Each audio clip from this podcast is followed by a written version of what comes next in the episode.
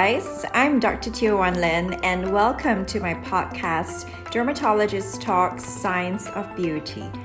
In this podcast, we discuss all things beauty and science related, including what's new and trending. Well, just a couple of weeks back, celebrity J Lo caused a bit of a stir amongst a few dermatologists in the US when she claimed she hasn't had Botox till this day, crediting her 51 year old wrinkleless visage to olive oil, notwithstanding her latest skincare line launch. Now, I definitely have my own opinions on that, both as a woman and as a dermatologist. But before you hear what I have to say, I want to introduce three guests, plastic surgeons and friends of mine, Dr. Chris Tree, Dr. Terence Goh, and Dr. Zul Rashid from Aesthetica Plastic Surgery, who will be joining us today on this episode. I had the pleasure of working with Chris, Terence, and Zul, who were my registrars when I was a junior dermatology resident and rotating through the Department of Plastic Surgery and Burns Unit at the Singapore General Hospital over a decade ago. How time flies. They have now set up their private practice at Aesthetica and are also my neighbors at Royal Square Novena Medical Suites. So, big hello to you guys. It's been a really long time.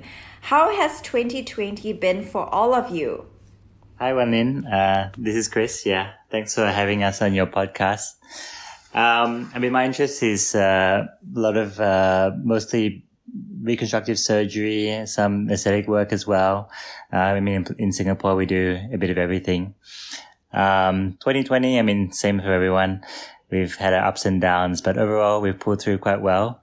Uh, Aesthetic is doing well. So it's good to be your neighbor as, as well. Hopefully we'll see you around. It's lovely to have you guys in the same building again. And Terence, tell us what you've been up to. Hi, Wanlin. Um, thanks for having us on this uh, podcast. This is my first time, so it's quite exciting. Um, you know, Aesthetica is formed by Chris, myself, and Zul. So we are three plastic surgeons together. Uh, we we had like like Chris mentioned a rough time in the earlier part of the year, but we, we managed to pull through. So now, um, we have just relocated to the new uh, Aesthetica Plastic Surgery Center on level fourteen. So we're looking forward to uh yeah this new place that we have and also uh meeting you along the corridor. Well, excellent and likewise. And finally, we have the third musketeer, Zul. Hi, Wanlin. How are you? Can't believe that it's been 10 years since we met in SGH. Uh, yeah, so uh, I'm Zul. I'm also a plastic surgeon in Aesthetica Plastic Surgery. Uh, my interests are in breast and body contouring. And yeah, 2020 has been quite an exciting year, and uh, we're all waiting for phase three to come about. Well, it's so great to connect with you guys again. So, moving on, before this podcast, we were each tasked to examine the video featuring JLo in her latest skincare line advertisement, where she shows off her flawless face and body. And that apparently inflamed a few US dermatologists who claimed her Botox denial was particularly galling because she was showing off her superior genes and quote unquote zero effort beauty and suggesting perhaps she was dismissing self care and the discipline it takes to achieve beauty at her age. Personally speaking, I was slightly surprised at the outrage because while it isn't common for a 51 year old to look as flawless as she does in the video, and even less common for someone who has never had cosmetic treatments, as a dermatologist, I am generally quite cautious about um, passing my own judgments about someone's appearance, their age, regardless of what they've done or not. But it's also quite relevant that we bring up the issue of whether her statements of Botox denial uh, may have been offensive in any way, and would it have been different if she had just credited, um, you know, her healthy lifestyle habits instead of her skincare routine? Well, more on that later because I want to hear what my colleagues in plastic surgery have to say. Now, first up, what do you guys think? Is it at all possible that J Lo hasn't had Botox? So I'll I'll go first as Chris here.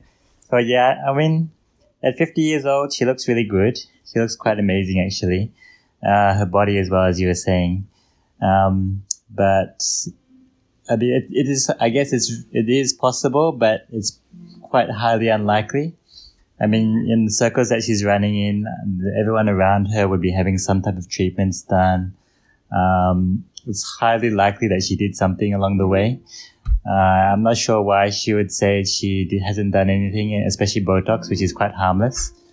But I mean, it could have something to do with the fact that she's launching her own skincare range. But uh, I guess we'll give her the benefit of the, of the doubt and, and believe her. But uh, yeah, it's it's pretty hard to get to that age and, and not have anything done and look so good. Um, yeah, I think um, it's it is like you mentioned. It's rare to look so good at this age without any wrinkles. I, I did go online to look at some of the other photos. Um, you know, you know, with, as a celebrity, there are tons of photos. So some of the photos you can see she does have some under eye wrinkles, um, and then also some crow's feet as well as some smile lines. So I think you know that was a video. It, it could have been there could be a lot of makeup. There could be use of filters. So a lot of these um technologies are so readily available, which I'm sure she has, like you know, a good makeup artist, you could you could conceal quite a fair bit, you know. So I mean, I I, I think she definitely used some of that to advantage. Um, but but um, yeah, like like Chris mentioned, I think it would be quite rare if she hadn't tried any of it before, um, and certainly it would be advantageous for her to um, try to seem like she did it naturally or through her own means, right? Yeah. I think it certainly is possible that she hasn't had the treatments like Botox and stuff, but you know, it is uh, like what the rest think. It's quite probable that she has had it, and you know, I don't think that's uh, this you know any harm in you know in in admitting that you've had something like that. But uh, yeah, there may be factors like her upcoming skincare range, which she's trying to promote, which is uh, is making her hide the fact that she might have some uh, Botox. Yeah, so all that is very relevant, and I do see where everyone is coming from. I have to disclose that prior to this podcast, I had privately polled another plastic surgeon who thought it was definitely possible that she hasn't had Botox and simply had amazing genes, uh, a healthy lifestyle and the um, hairstyle that she was wearing in the video certainly um, you know created uh, an illusion of perhaps a, a more youthful tighter and lifted uh, facial appearance what do you think are the chances of that well maybe she hasn't had botox but maybe she has done other things other than botox you know Ulthera i mean, I, mean, I think she also said that she hasn't done any fillers at all um, or any injectables, but maybe some other things like um, HIFU, um, some RF treatments. I don't know. But healthy, healthy lifestyle def- would definitely help. Getting enough sleep, uh, looking after your skin. I think she said she used sunscreen. You know, that was the one thing that she she definitely said that everyone should be using. Um, but yeah, I mean, it's hard to say whether she really has or hasn't. But most people at that age would look quite a bit older if they if they haven't had anything done. My personal assessment is that it's pretty interesting. All of her skin, including her body skin, looks um, pretty homogeneous with the facial skin, and we know that it is not easy to change the quality of skin.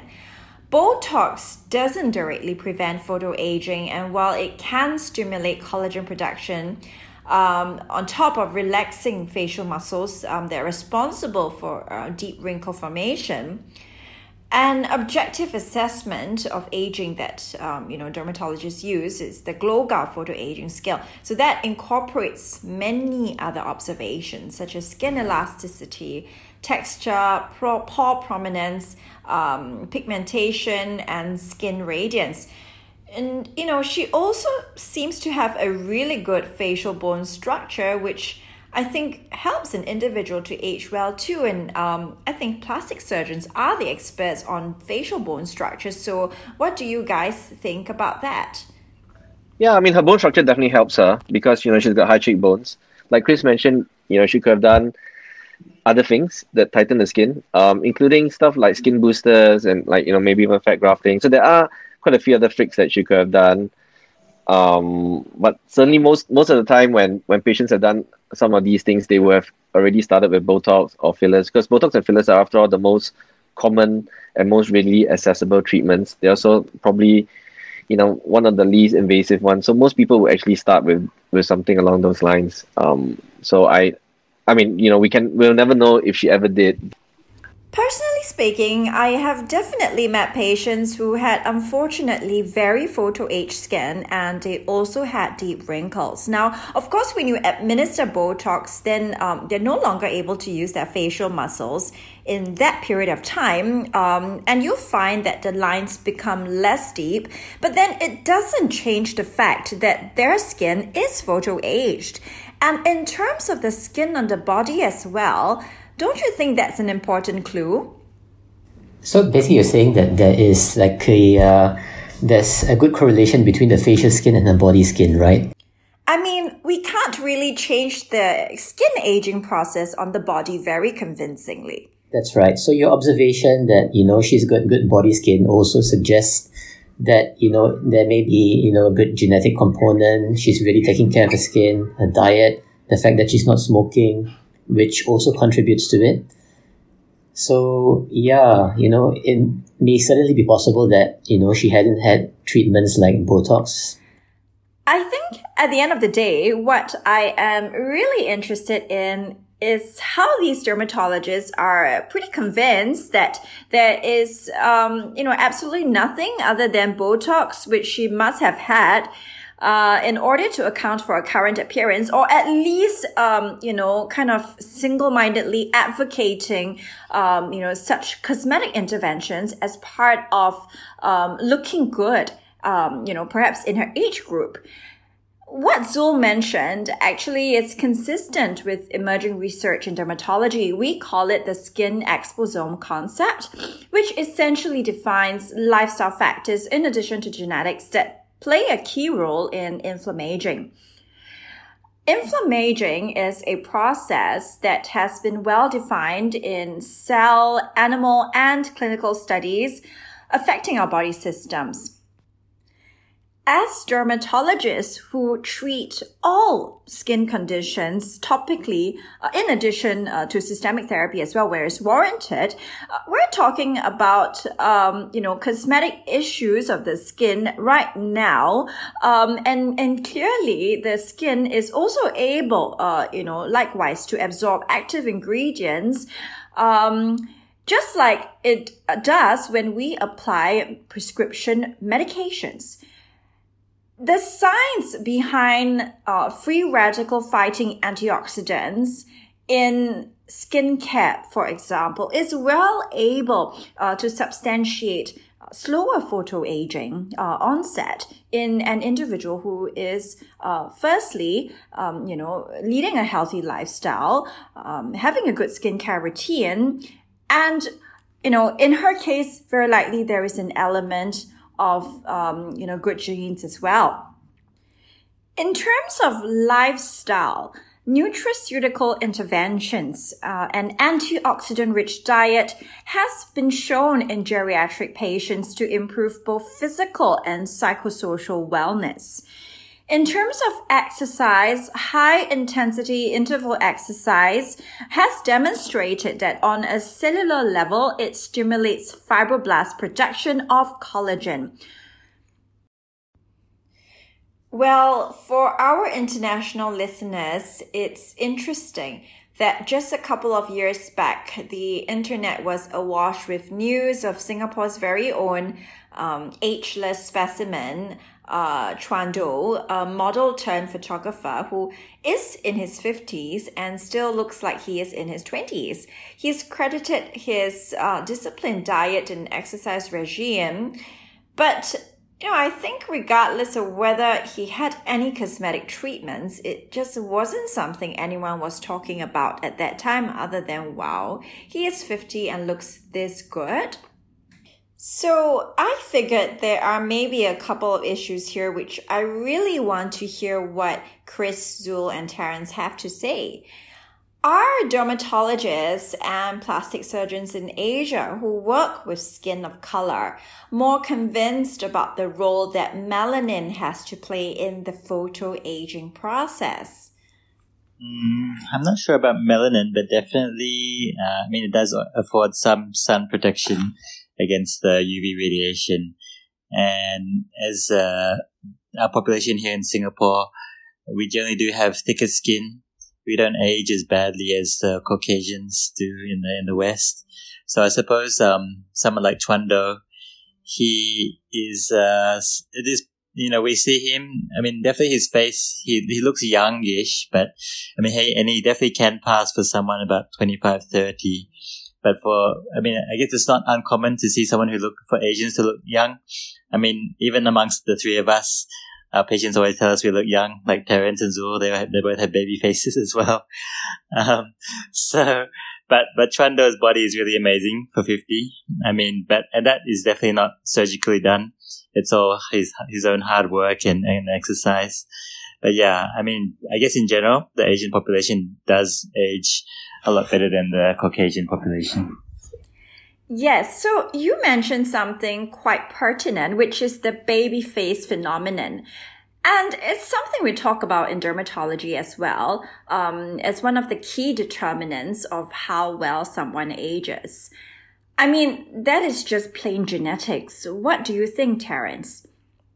Um, we we do we do age a bit differently. Um, and if you look at his skin, he's actually very fair. So I guess he he definitely puts a lot of uh, care into you know sun protection. He leads a really healthy lifestyle. His body's really ripped. Probably doesn't smoke. You know, um, so I think all that helps. Probably has very good genes. You know, so I think all that all that kind of is to his advantage. There are certain characteristics that can be directly applied to skin of color, um, which enables it to retain more perceived dermal elasticity. So the fullness of the dermis and the fact that skin of color inherently possesses more photoprotective melanin, which translates into less photo damage compared to, um, you know, a counterpart of the same chronological age. Like JLo, she is considered someone of color and we know that the increased melanin content in our skin um, enables us to tolerate UV damage a lot more than our Caucasian counterparts. Um, you know, individuals of Fitzpatrick phototypes one and two. And clearly, because um, at least in this part of the world, we do require it because, you know, we're right at the equator and we get 100% of the UV rays all year round although our cumulative, um, you know, lifetime sun exposure still does depend on our lifestyle. Do you think, Zul, since we work in Asia and our patients predominantly belong to the skin of color category, that there really is a difference in terms of how we age and how we respond to cosmetic treatments? Yeah, so I mean, I've had the chance to work in Europe during my fellowship and, uh, you know, work with uh, Caucasian patients and back in Singapore where we predominantly work with Asian patients. So I get to compare between the Asian skin as well as Caucasian skin. Uh, I mean, I do feel that Caucasian skin is thinner, you know, uh, and in terms uh, compared to Asian skin, they age much faster than us Asians uh, you know, at say 30s, Asians still look young, whereas Caucasians might look a little bit older already by then.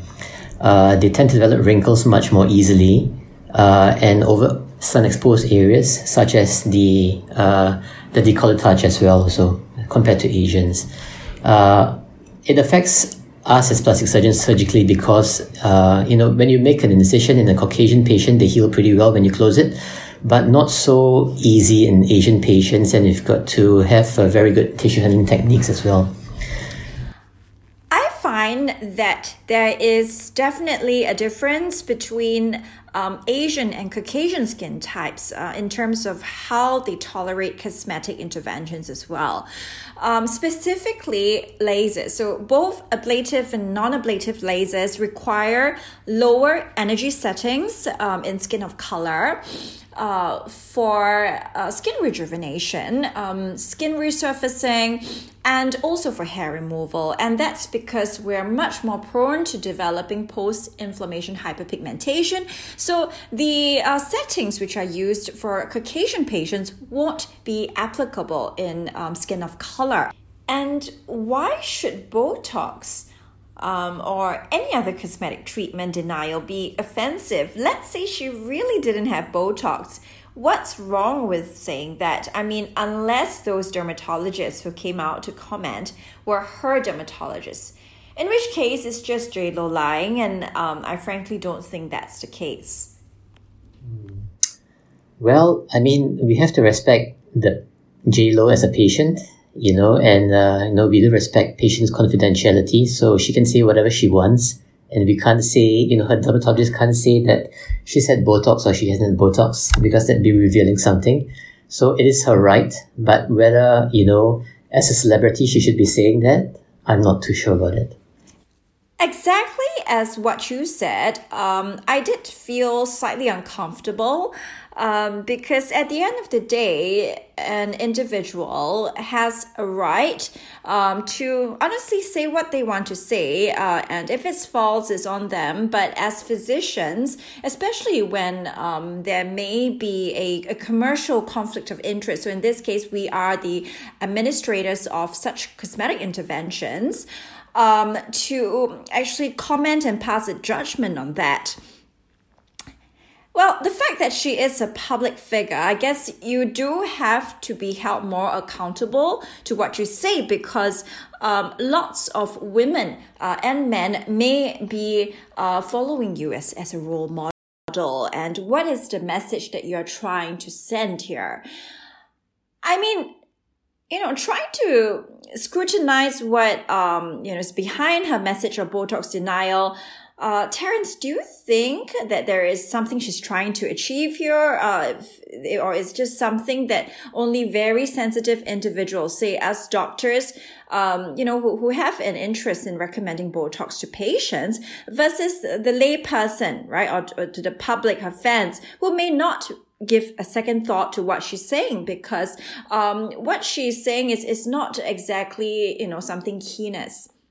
Mm, well, you know, I I think you can I can understand where she's coming from. If she's uh, an individual that has always been trying to promote, you know, being natural, um, and not having gone under, um, you know, treatments like Botox or fillers, then certainly, you know, this is something that will be damaging to her reputation and her image, you know, and of course like she has commercial interests. So i can see where that's coming from. Um however what i don't get is i i don't get why the doctors uh, who may or may not be her doctors i'm certainly i don't think they are they why are they so riled up about her denying it because um i mean lots of people deny having done stuff even surgery so you know life goes on right I mean, I think if she really is telling the truth that she never had Botox, then she's not really doesn't really have any angle. You know, she's just relaying a, a anecdote that she's never had any of these treatments. That's all. But if she really did have, and then she's just denying it for the sake of her business, I mean, maybe that's her prerogative to, to promote her business. But in terms of getting offended, I mean, I guess um, some people just believe that um, everyone should be honest and you shouldn't have anything to hide, even if you, even if you do have these treatments done. So they're just trying to say that if you have had it done, you know, it's okay. Uh, you don't have to hide these things. But, but even JLo, when she did say that she didn't have Botox, she just, she just said that, you know, it's just, she's not that type of person. And then she just hadn't had it done. She said there's nothing wrong with it and there's, there's no reason, reason to hide it. But, um, she was just relay, uh, relating that she hasn't had it done before. So yeah, I guess we'll never know. I mean, don't get me wrong, because I do perform cosmetic dermatology interventions like Botox and fillers, but I always let the patients point out to me what they see, what they want to improve on, rather than pointing it out to them, right, myself, or even suggesting it. Like you said, a holistic approach emphasizing the overall health of the body is also very important to retard the processes involved in aging and inflammation. It is my personal opinion that you can still look good with wrinkles. And as long as it doesn't bother you, no one has the right to comment on that. The converse is also true. I mean, if you don't want to have wrinkles, we are here to help you. Above all, I think what you spoke about, Chris, is something that's resonating with me deeply because um, there's enough insecurity going on, um, you know, in our realm of practice, both in dermatology and plastic surgery, that we know that at the heart of it, our work is about alleviating the patient's distress. So whether it's um, you know physical medical condition that's causing them uh, pain or uh, discomfort, eh, or in the case of a, a cosmetic um, concern, you know they are equally distressed psychosocially. Um, the focus at the end of the day is still on helping the patient. I want to close with some of my personal thoughts on aging, first as a dermatologist and secondly as a woman. 95% of my patients belong to the skin of color demographic. And I think that um, the science does support uh, melanin being photoprotective and that it does uh, slow down photoaging in pigmented individuals. I personally think that it is never 100% possible to tell if someone has had Botox because ideal injection techniques result in a very subtle and natural appearance.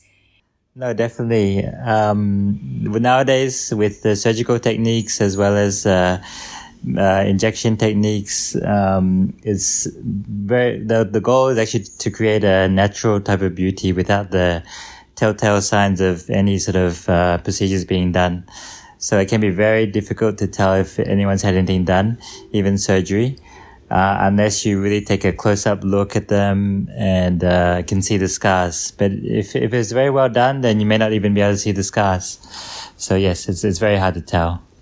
And to say the converse that you are sure someone has had Botox when they are of a certain age and look that good is dismissing a lot of evidence that is emerging in this skin exposome concept in um, dermatological research, which defines lifestyle factors um, in addition to genetics that play a key role in inflammaging. In the case of Chuando, who has this amazing sculpted body which surgery can't achieve, um, and clearly, you know, my personal opinion is that if we are being pressured to look good, um, and to feel that we are only going to be the best version of ourselves um, by the advertising that's going on with cosmetic treatments, uh, this isn't a, a very sustainable um, nor healthy scenario uh, in the medium to long term. And for doctors uh, to come out to say that it's almost a given that if anyone wants to look good in the eyes of the world, you have to have aesthetic treatments. I think at the end of the day, we have a right, um, you know, to decide what looks good to us and not to feel that we have to live up to the expectations of others or you know worse still it is very unhealthy for us to be comparing ourselves to other people. And um, on that note we, we also know that self-criticism is a real factor um, you know in psychopathology increases the risk of many psychological conditions the thing I do find shocking is why should it be that um, it is seen as you know as someone boasting about their superior genetics if they deny Botox. Uh, why is it the first thought that comes to your mind when someone says they haven't had Botox? Is Botox so ingrained in our society now that in order to look good at 51, you must have had Botox?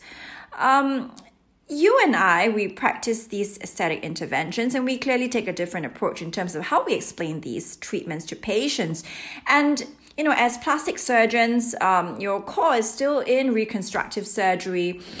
And, um, you know, not to downplay the value of you know uh, restoring one's appearance right? So when you um, say perform reconstructive surgery um, in an individual who's had tissue loss due to uh, cancer or uh, you know an atypical infection you can see how it really helps them in terms of their self-esteem and daily functioning. We know that appearances are important. But to the extent that when you are a healthy individual and when you are talking talking about looking good at 50, looking good in the eyes of the world, then you must have had Botox. And if not, then you are boasting to the world about your superior genes or lying. I, mean, I just find that it's slightly difficult for me to comprehend and to accept that.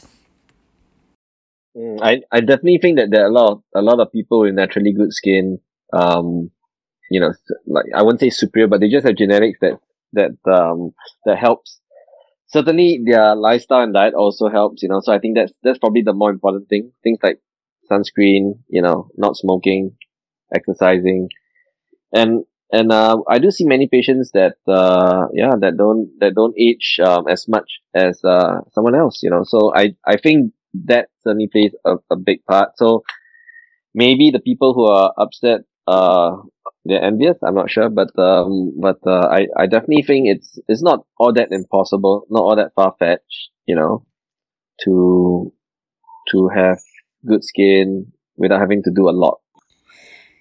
Do you think that um, with the popularity of aesthetic treatments, especially when they are, you know, being practiced by non-specialists, so non-dermatologists, non-plastic surgeons, um, it is you know, creeping into the public perception that um, these treatments are normalized and you must have some of it in order to look good, whatever age you are at?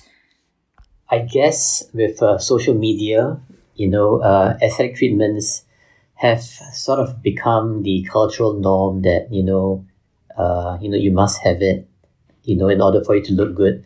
But personally, I don't think that's the case. I think what's paramount is a healthy lifestyle.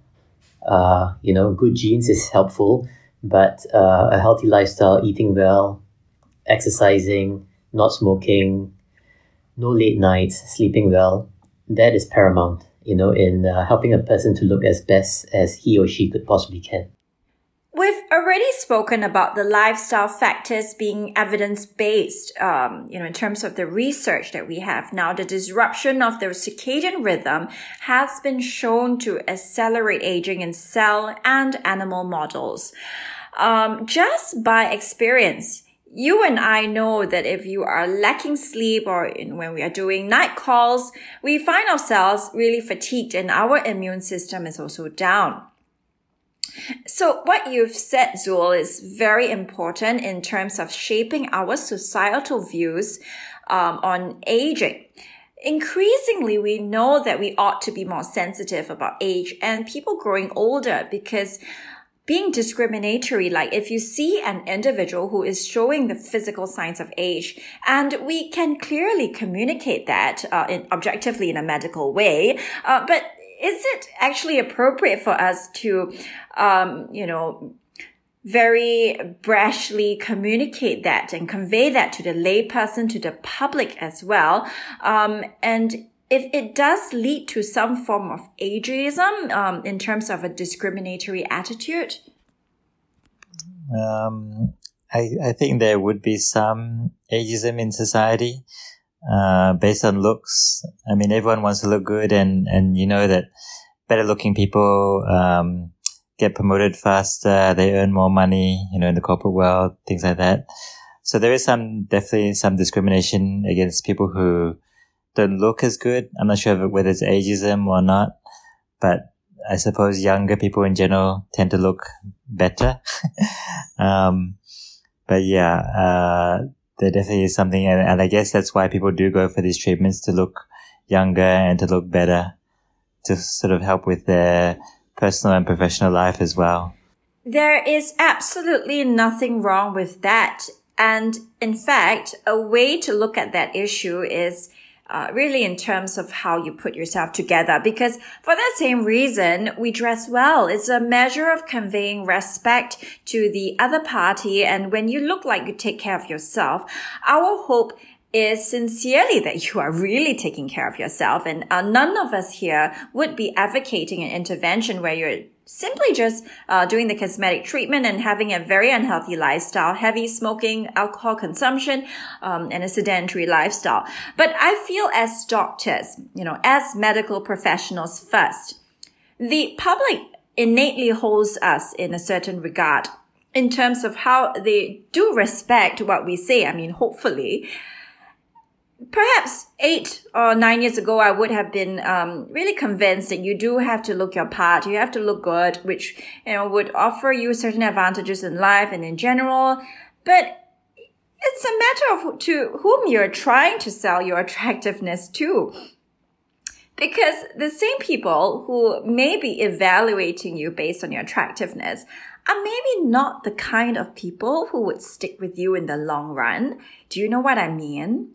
So if your employer is hiring you just because of your good looks or thinks that you can get an edge over somebody else because of your better looks, I'm not sure if that's going to be sustainable because there's always going to be someone who's better uh, in terms of that. And if I mean, obviously you're totally incompetent as well, no matter how pretty or good looking you are. I think that's a real problem. Yes, I, I agree. I mean, like, uh, our philosophy has always been, you know, um, we, we want to put the, the, want you to have the best version of yourself. It doesn't necessarily have to be through some form of surgery and all that, you know, um, definitely it's, it's more important to be truly who you are. And like you say, you know, like, uh, you know, it really depends on, who your who you think your audience is, right? So I think um, cosmetic dermatology or cosmetic surgery or plastic surgery, um, it's not going to land you that job. It's not going to get you that promotion or or or get you that that boyfriend. So you know, I mean, you, you do it for for the for the reasons that you want to do it, but you know, you should not have uh, inflated expectations of what these treatments do for you. A condition known as body dysmorphic disorder is pretty common in aesthetic patients. Um, and I'm sure in plastic surgery, as it is in aesthetic dermatology, um, you know, you would have experienced uh, these uh, profile of patients who have an underlying psychological disorder, which, um, you know, incites them to go for countless um, cosmetic interventions, and this is very often associated with, um, you know, a high patient uh, dissatisfaction rate uh, with the physician, and and of of course in terms of their appearance. Yes, I've uh, I've had patients uh, encountered patients with body dysmorphic disorder, uh, patients who've had aesthetic treatments like fillers, who then had it removed a few days later and gone somewhere else and had fillers again and then had it removed because they're not satisfied with what they have. And uh, yeah, there's an element of depression in this. So we've got to really pick it up. It's so saddening, I feel, that we have to get to this point where doctors, whom the public look up to traditionally as healers, sometimes have to make this kind of judgment simply because the practice of aesthetic medicine is fairly new. I don't know about you, but I personally feel that a lot of the narcissistic displays uh, we see on social media, and it's also without a doubt, um, you know, borne out by uh, ongoing epidemiological studies as well, that narcissism, now not in terms of pathological narcissism, but just narcissistic traits in general are on the rise internationally. I think there could be some sort of correlation with the rise of aesthetic medicine. It's a cycle. The beauty industry, which is now also intertwined with medicine, provides an avenue for improving your appearance and then sells this idea to you that you can be better looking and uh, or younger uh, looking and it will offer you these advantages simply because you look better um, that fuels narcissistic traits yeah well so you do have to be a little bit careful like you say like these patients i mean just people in general they they just want to keep looking better and better but sometimes there's a limit to how much you can do. So we do have to be careful and tell them okay look i think you've had enough. You know sometimes you know we shouldn't do any more. But there are some unethical doctors out there who just keep giving fillers, you know, even if the patient his their face is very full already and they don't really need anymore.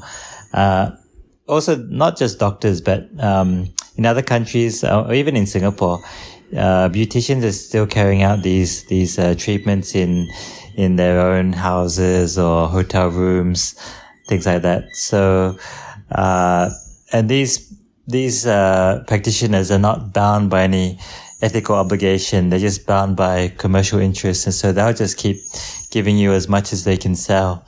Um, so it is very dangerous. And it is true that social media is feeding this type of behavior uh, in general. Yeah. Well, at the end of the day, we still don't know if JLo was lying or not.